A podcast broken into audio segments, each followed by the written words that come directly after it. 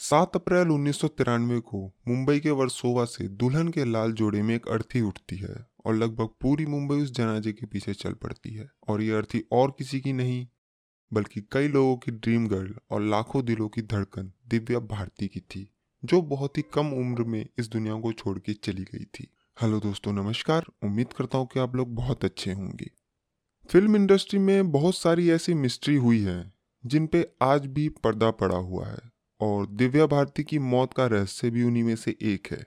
हमेशा हंसने और मज़ाक करने वाली लड़की ऐसी खामोश हुई कि उसकी खामोशी का कारण आज भी एक पहेली बनी हुई है। एक ऐसी लड़की जिसने फ़िल्म इंडस्ट्री सिर्फ़ इसलिए ज्वाइन की ताकि उन्हें और पढ़ाई ना करनी पड़े, क्योंकि पढ़ाई में कभी उनका मन लगा ही नहीं। और 1990 में पहली फ़िल्म, बॉबली राजा के आते ही, उनके पास फ़िल्मों की बाढ़ लग गई। उनका फिल्मी करियर महज तीन साल का था और उन्हीं तीन साल में वो टॉप की हीरोइनों को टक्कर देने लगी थी। हालाँकि जब वो फ़िल्मों में आई, तब उन्हें श्रीदेवी की कॉपी कहा जाता था और उस वक्त श्रीदेवी का करियर सातवें आसमान पे था और ऐसे वक्त में दिव्या भारती की एंट्री होती है। उन्होंने एक साल में दस फ़िल्में की, जो कि अपने आप में एक रिकॉर्ड है और टोटल चौदह हिंदी फ़िल्में, जिनमें से तीन फ़िल्में उनकी मौत के बाद रिलीज़ हुई, जिनमें वो 80 प्रतिशत से ज़्यादा काम कर चुकी थी। और कई फ़िल्मों को दोबारा बनाना पड़ा अलग अलग हीरोइनों को लेकर, जिनमें वो काम कर रही थी, और उन्होंने छह साउथ इंडियन फ़िल्में भी की थी। तो कुल 20 फ़िल्मों का सफ़र और तीन साल का करियर था उनका, और यहाँ तक कि जब उनकी मौत हुई, उस वक्त भी उन्होंने अगली 12 फ़िल्में साइन कर रखी थी। कई सुपरहिट फ़िल्में देने के बाद, उनका नाम कई को एक्टर के साथ जोड़ा जाने लगा, जैसा कि फ़िल्म इंडस्ट्री में अक्सर होता है। एक बार शोला और शबनम के सेट पर गोविंदा ने दिव्या भारती को साजिद नाडियाड वाला से मिलवाया और उसके बाद दोनों में अच्छी दोस्ती हो गई और दोस्ती प्यार में बदल गई। उसके बाद 10 मई उन्नीस सौ बानवे को दोनों ने बड़ी ही खामोशी से शादी कर ली। ये शादी इस्लामिक तरीके से की गई। काजी ने निकाह पढ़वाया और दिव्या भारती ने इस्लाम कबूला और दिव्या भारती का नाम अब सना नाडियाड वाला हो गया था। मगर इस शादी को छुपा के रखा गया, क्योंकि उस वक्त दिव्या भारती का करियर बुलंदी पे था और उन्हें डर था कि अगर ये बात सबको पता चली तो कहीं प्रोड्यूसर अपना हाथ न खींच ले। क्योंकि पहले अक्सर ये होता था कि शादी के बाद फ़ैन फॉलोइंग उस तरीके की नहीं होती थी जो शादी से पहले हुआ करती थी। तो उसके बाद ये तय हुआ कि ये बात बाद में दुनिया को बता दी जाएगी। कहते हैं कि दिव्या भारती अपनी शादी की बात को कभी छुपाना नहीं चाहती थी पर साजिद नाडियाड वाला के ज़ोर देने पर वो तैयार हो गई। उसके बाद साजिद नाडियाड वाला ने दिव्या भारती को एक फ्लैट लेकर दिया, जो कि मुंबई के वर्सोवा इलाके में था। वहाँ दिव्या भारती अकेली रहा करती थी और कभी कभी उनके भाई कुणाल भारती वहाँ आया करते थे। ये फ्लैट जो साजिद नाडियाड वाला ने लेकर दिया था, वो ना तो दिव्या भारती के नाम पर था और ना ही साजिद नाडियाड वाला के नाम पर, बल्कि किसी और शख्स के नाम पर ही था। ये सब चीज़ें बाद में सामने आई। तो जिस बिल्डिंग में ये फ्लैट था, उसका नाम था तुलसी अपार्टमेंट। और तुलसी अपार्टमेंट की पांचवी मंजिल पे एक तीन बेडरूम का फ्लैट था जिसमें अब दिव्या भारती रहा करती थी। उस दौरान हैदराबाद में उनकी एक मूवी की शूटिंग चल रही थी और उस दिन की शूटिंग कंप्लीट करके 5 अप्रैल उन्नीस सौ तिरानवे को दोपहर बाद दिव्या भारती हैदराबाद से मुंबई पहुँचती है। उस शूटिंग के दौरान उनके पैर की उंगली में चोट आ गई थी। तो बाकायदा उन्होंने उस पर बैंडेड वगैरह भी कर रखा था। अब इतनी कामयाबी हासिल करने के बाद उनके पास पैसों की भी कोई कमी नहीं थी। तो उन्होंने उसी दिन, जिस दिन वो मुंबई आई, एक चार बेडरूम का फ्लैट डील किया और वो बहुत खुश थी इस बात से कि मुंबई जैसे बड़े शहर में अपना एक घर होगा। ये सारी चीज़ें उनकी मौत की इन्वेस्टिगेशन के वक्त सामने आई। उस दिन उन्होंने अपने भाई कुणाल भारती को भी अपने घर बुलाकर इस नए फ्लैट की बात को बताया और वो बेहद खुश थी। नए फ्लैट की बात उन्होंने अपने माँ बाप को भी बताया और कहा कि अब सब साथ में एक ही घर में रहेंगे। ये सारी बातें पाँच अप्रैल की है और अगले दिन छह अप्रैल को उन्हें किसी शूटिंग के सिलसिले में कहीं बाहर जाना था। लेकिन पैर में चोट और फ्लैट लेने की खुशी। तो वो चाहती थी कि शूटिंग एक दिन पोस्टपोन कर दें और इसके लिए उन्होंने प्रोड्यूसर से बात भी की थी और वो शायद मान गए थे। पाँच अप्रैल उन्नीस सौ तिरानवे को दिव्या भारती अपने तुलसी अपार्टमेंट की पांचवी मंजिल के उस फ्लैट में होती है। तो उनकी एक दोस्त है, नीता लुल्ला, जो कि एक फ़ैशन डिज़ाइनर है और ज़्यादातर वही दिव्या भारती की मूवी में उनके कॉस्ट्यूम डिज़ाइन किया करती थी और इसी वजह से दोनों में अच्छी दोस्ती हो गई थी। तो उस दिन नीता लुल्ला का फ़ोन आता है और वो कहती है कि उन्हें उनकी अगली आने वाली फ़िल्म आंदोलन में जो कैरेक्टर प्ले करना है, उसी के कॉस्ट्यूम के सिलसिले में कुछ बात करनी है। तो दिव्या भारती उन्हें अपने घर पे ही बुला लेती है। तो रात को करीब नौ बजे नीता लुल्ला और उनके हस्बैंड, डॉक्टर श्याम लुल्ला, दोनों तुलसी अपार्टमेंट के पांचवी मंजिल के उस फ्लैट में पहुँच जाते हैं जहाँ दिव्या भारती रहा करती थी। ये दोनों ड्राइंग रूम में बैठे होते हैं और साथ में दिव्या भारती भी होती है। और उनके अलावा उस घर में एक मेड भी थी, जिसका नाम था अमृता, और ये बचपन से ही दिव्या भारती का ख्याल रखती आ रही थी। पहले यह माँ बाप के साथ थी जब दिव्या भारती फ़िल्म इंडस्ट्री में नहीं आई थी और जब दिव्या भारती मुंबई आई तो ये मेड भी उन्हीं के साथ मुंबई आ गई और उनके साथ उसी अपार्टमेंट में रहने लगी। तो एक तरह से उस मेड ने दिव्या भारती को अपने बच्चे की तरह ही पाला था और दिव्या भारती की मौत के ठीक एक महीने बाद ही उस मेड की भी हार्ट अटैक से मौत हो गई। ये भी एक हैरान करने वाली बात है। तो अब घर में टोटल चार लोग थे, नीता लुल्ला और उनके हस्बैंड डॉक्टर श्याम लुल्ला उनकी एक मेड अमृता और खुद दिव्या भारती। उसके बाद तीनों आपस में डिस्कशन करने लगे, आने वाली फ़िल्म के कॉस्ट्यूम के बारे में और साथ में ड्रिंक भी चल रही थी। टेबल पे एक ब्लैक लेबल की बोतल थी और एक मॉरिशियन ब्रांड की रम थी। दिव्या भारती रम पी रही थी और दोनों हस्बैंड वाइफ ब्लैक लेबल की स्कॉच पी रहे थे और मेड किचन में स्नैक्स बना रही थी और खाना पीना और बातचीत साथ में चल रहा था। तो उस वक्त तुलसी अपार्टमेंट की पांचवी मंजिल के उस घर में टोटल चार लोग थे। तीन लोग ड्राइंग रूम में बैठकर ड्रिंक कर रहे थे और एक किचन में स्नैक्स बना रही थी। बीच बीच में दिव्या भारती अपनी मेड को आवाज़ लगाती और स्नैक्स मंगाती और ऐसा करते करते रात के करीब ग्यारह बज गए और तब तक उन लोगों ने बहुत ज़्यादा ड्रिंक कर ली थी स्पेशली दिव्या भारती ने। उसके बाद दिव्या भारती किचन में जाती है और उस पूरे तुलसी अपार्टमेंट में किचन के पास ही एक विंडो थी जिसमें कि लोहे का ग्रिल नहीं लगा हुआ था। हालाँकि मुंबई में जितने भी अपार्टमेंट होते हैं, सभी में लोहे के ग्रिल और शीशे लगे होते हैं सेफ्टी के लिए। पर उस तुलसी अपार्टमेंट के किचन के विंडो में लोहे का ग्रिल नहीं था। तो जब वो उस किचन में किसी काम से जाती है, और वो जो खिड़की की दीवार थी, वो 12 इंच चौड़ी थी, जैसा कि बयान और इन्वेस्टिगेशन में सामने आया तो वो नशे की हालत में उस खिड़की की दीवार पर पीठ बाहर की तरफ़ करके और चेहरा अंदर की तरफ़ करके बैठती है। और इसी चक्कर में उनका बैलेंस बिगड़ता है और वो पांचवी मंजिल से सीधे नीचे गिरती है। और जहाँ वो गिरी, वो पार्किंग की जगह थी और हमेशा कोई ना कोई गाड़ी वहाँ ज़रूर पार्क होती थी। मतलब कि अगर कोई भी चीज़ उस विंडो से नीचे गिरे तो सीधा जाकर उस गाड़ी पे गिरेगी।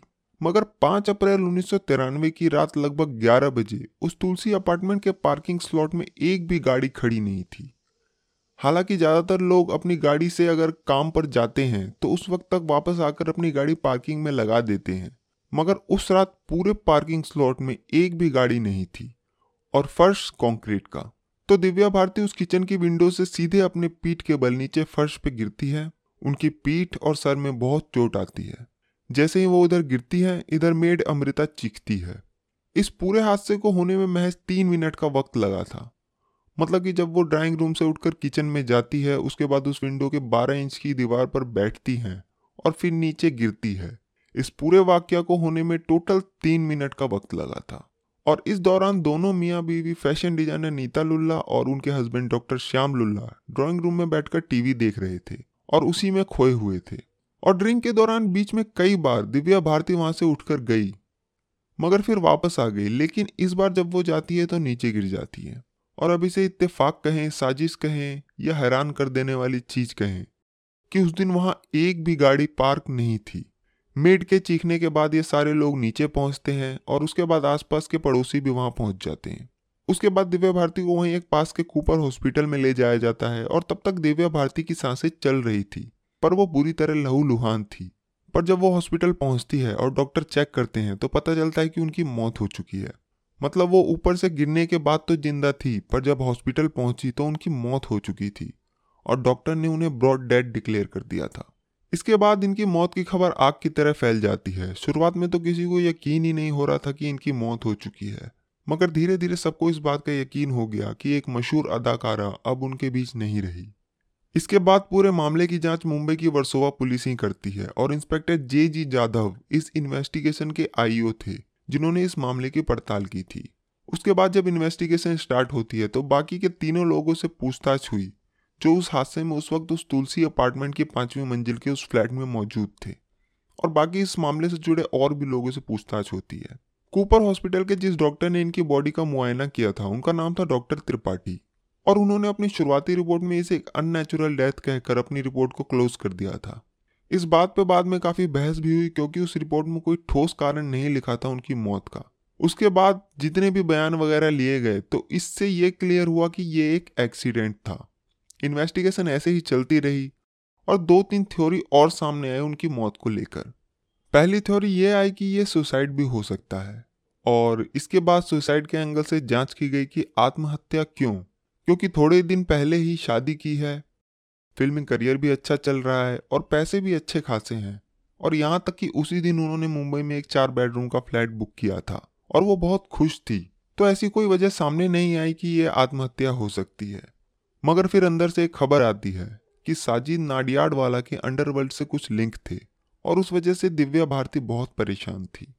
दूसरी थ्योरी की दिव्या भारती के साजिद नाडियाड वाला की माँ, यानी कि उनकी सास से अच्छे रिश्ते नहीं थे। और उनकी माँ शुरू से इस शादी के खिलाफ थी और ये आरोप दिव्या भारती के घर वालों के हवालों से भी सामने आई। और शायद साजिद नाडियाड वाला के ऊपर उनकी फैमिली का प्रेशर था और इन वजहों से दोनों मियाँ बीवी के बीच जो संबंध थे वो बहुत खराब हो गए थे। और दिव्या भारती की सिर्फ़ 19 साल की उम्र तो शायद वो इन सब बातों को बर्दाश्त नहीं कर पाई और सुसाइड कर लिया। पर यह बातें सिर्फ़ एक थ्योरी ही रही और कभी पुख्ता रूप से साबित नहीं हो पाया जैसा कि एक्सीडेंट की बातें। एक तीसरी थ्योरी और आई कि ना ये सुसाइड है, ना ही एक्सीडेंट ये एक मर्डर है. अब सोचने वाली बात थी कि मर्डर क्यों? तो उसमें दो तीन चीज़ें सामने आई और ये बात पुलिस ने सामने रखी कि क्या साजिद नाडियाड वाला के अंडरवर्ल्ड से कोई कनेक्शन है और क्या अंडरवर्ल्ड की तरफ़ से साजिद नाडियाड वाला के द्वारा दिव्या भारती को किसी बात के लिए फोर्स किया गया था? क्योंकि जैसा कि आप जानते हैं कि फ़िल्म इंडस्ट्री में अंडरवर्ल्ड का कितना दखल होता है। और दिव्या भारती ने उस बात को मानने से इनकार कर दिया। क्या साजिद नाडियाड वाला पे जो फैमिली प्रेशर था इस रिश्ते को लेकर उसका कोई असर पड़ा? अपनी फ़िल्मों की शूटिंग के दौरान क्या दिव्या भारती के किसी और हीरो के साथ कोई अफेयर की बात आई और साजिद को ये बात पसंद नहीं आई? तो इन सभी पहलुओं को सामने रखकर पुलिस ने अपनी जाँच की और काफ़ी समय तक साजिद नाडियाड वाला शक के घेरे में रहे। इसके अलावा एक बात और सामने आई कि जिस तुलसी अपार्टमेंट की पांचवी मंजिल के फ्लैट के किचन की विंडो से गिरकर दिव्या भारती की मौत हुई, उस विंडो में एक ऑटो स्टॉपर लगा हुआ था, सेफ्टी के लिए, जिससे कि अगर विंडो को बाहर की तरफ़ धक्का दिया जाए तो वो ऑटोमेटिकली वापस बंद हो जाता है। तो जब पुलिस ने जाँच की और सभी के बयान दर्ज किए तो दिव्या भारती की मेड अमृता ने यह बताया कि हाँ इस विंडो में भी वो ऑटो स्टॉपर लगा हुआ था, लेकिन उस दिन यह ऑटो स्टॉपर गायब था। अब ये इत्तेफाक था या कोई साजिश? ये कभी साबित नहीं हुआ। तो कुल मिलाकर पुलिस ने एक्सीडेंट, सुसाइड और मर्डर तीनों पहलुओं से इस केस की जाँच की, पर कभी कुछ पुख्ता रूप से साबित नहीं हो पाया। पाँच अप्रैल को यह हादसा होता है और सात अप्रैल को दिव्या भारती की बॉडी उनके घर वालों को सौंपी जाती है। उसके बाद उनका अंतिम संस्कार किया जाता है। उन्नीस सौ तिरानवे से लेकर उन्नीस सौ अट्ठानवे तक पुलिस इस केस की जाँच करती है, जिसमें सैकड़ों लोगों से बात की जाती है। कई को एक्टर से पूछताछ की जाती है, जिसने पोस्टमार्टम किया था, उससे भी बातचीत की जाती है, और उसमें भी उनकी बॉडी में अल्कोहल की मात्रा बहुत ज़्यादा पाई जाती है। तो बेहद नशे की हालत में दिव्या भारती उस विंडो से गिरी या गिराई गई, इसे कभी साबित नहीं किया जा सका, और कोई विटनेस भी इस बात का कभी सामने नहीं आया। तो कुल मिलाकर सारी इन्वेस्टिगेशन और रिपोर्ट देखने के बाद पुलिस ने अपनी आखिरी रिपोर्ट में कहा कि दिव्या भारती की मौत एक एक्सीडेंटल मौत थी। बेहद नशे की हालत में ऊंचाई से गिरने की वजह से उनकी मौत हुई। उस विंडो पर बैठते वक्त वो अपना बैलेंस नहीं बना सकी और नीचे गिर गई और उनकी मौत हो गई। ऐसा कहकर पुलिस ने दिव्या भारती की मौत के पाँच साल बाद इस केस को बंद कर दिया। और आज भी इसका स्टेटस यही है। आज भी ये एक रहस्य है कि दिव्या भारती की मौत का असली कारण क्या था। और आज भी ये सवाल उठते हैं कि उनकी मौत एक हादसा था या सुसाइड या फिर मर्डर आज भी इसका जवाब किसी के पास नहीं है। उस घर में जो तीन लोग थे, एक वो मेड जिसकी ठीक एक महीने बाद हार्ट अटैक से मौत हो गई। और दोनों हस्बैंड वाइफ नीता लुल्ला और डॉक्टर श्याम लुल्ला का कहना था कि क्योंकि वो उस वक्त ड्राइंग रूम में बैठकर टीवी देख रहे थे और ड्रिंक कर रहे थे और उसी में बिज़ी थे तो उस आखिरी तीन मिनट में क्या हुआ ये उन्हें भी नहीं मालूम। इसके अलावा कई बार अलग अलग वक्त में कई बातें आती रही उनकी मौत को लेकर। पर कभी साबित नहीं हो पाया। पुलिस की आखिरी रिपोर्ट आने के बाद भी कई लोग आज भी यकीन नहीं करते कि दिव्या भारती की मौत एक हादसा थी। एक उभरती हुई अदाकारा जिन्होंने 16 साल की उम्र में साउथ इंडियन फ़िल्मों से शुरुआत की 17 साल की उम्र में हिंदी फ़िल्मों में आई 18 साल की उम्र में साजिद नाडियाडवाला से शादी की और 19वें साल में उनकी मौत हो गई। ये एक बड़ा ही अफसोसनाक अंत था। तो आज की कहानी में बस इतना ही। मैं आपसे मिलूँगा। अगली कहानी में तब तक के लिए अपना ख्याल रखिए। Thank you very much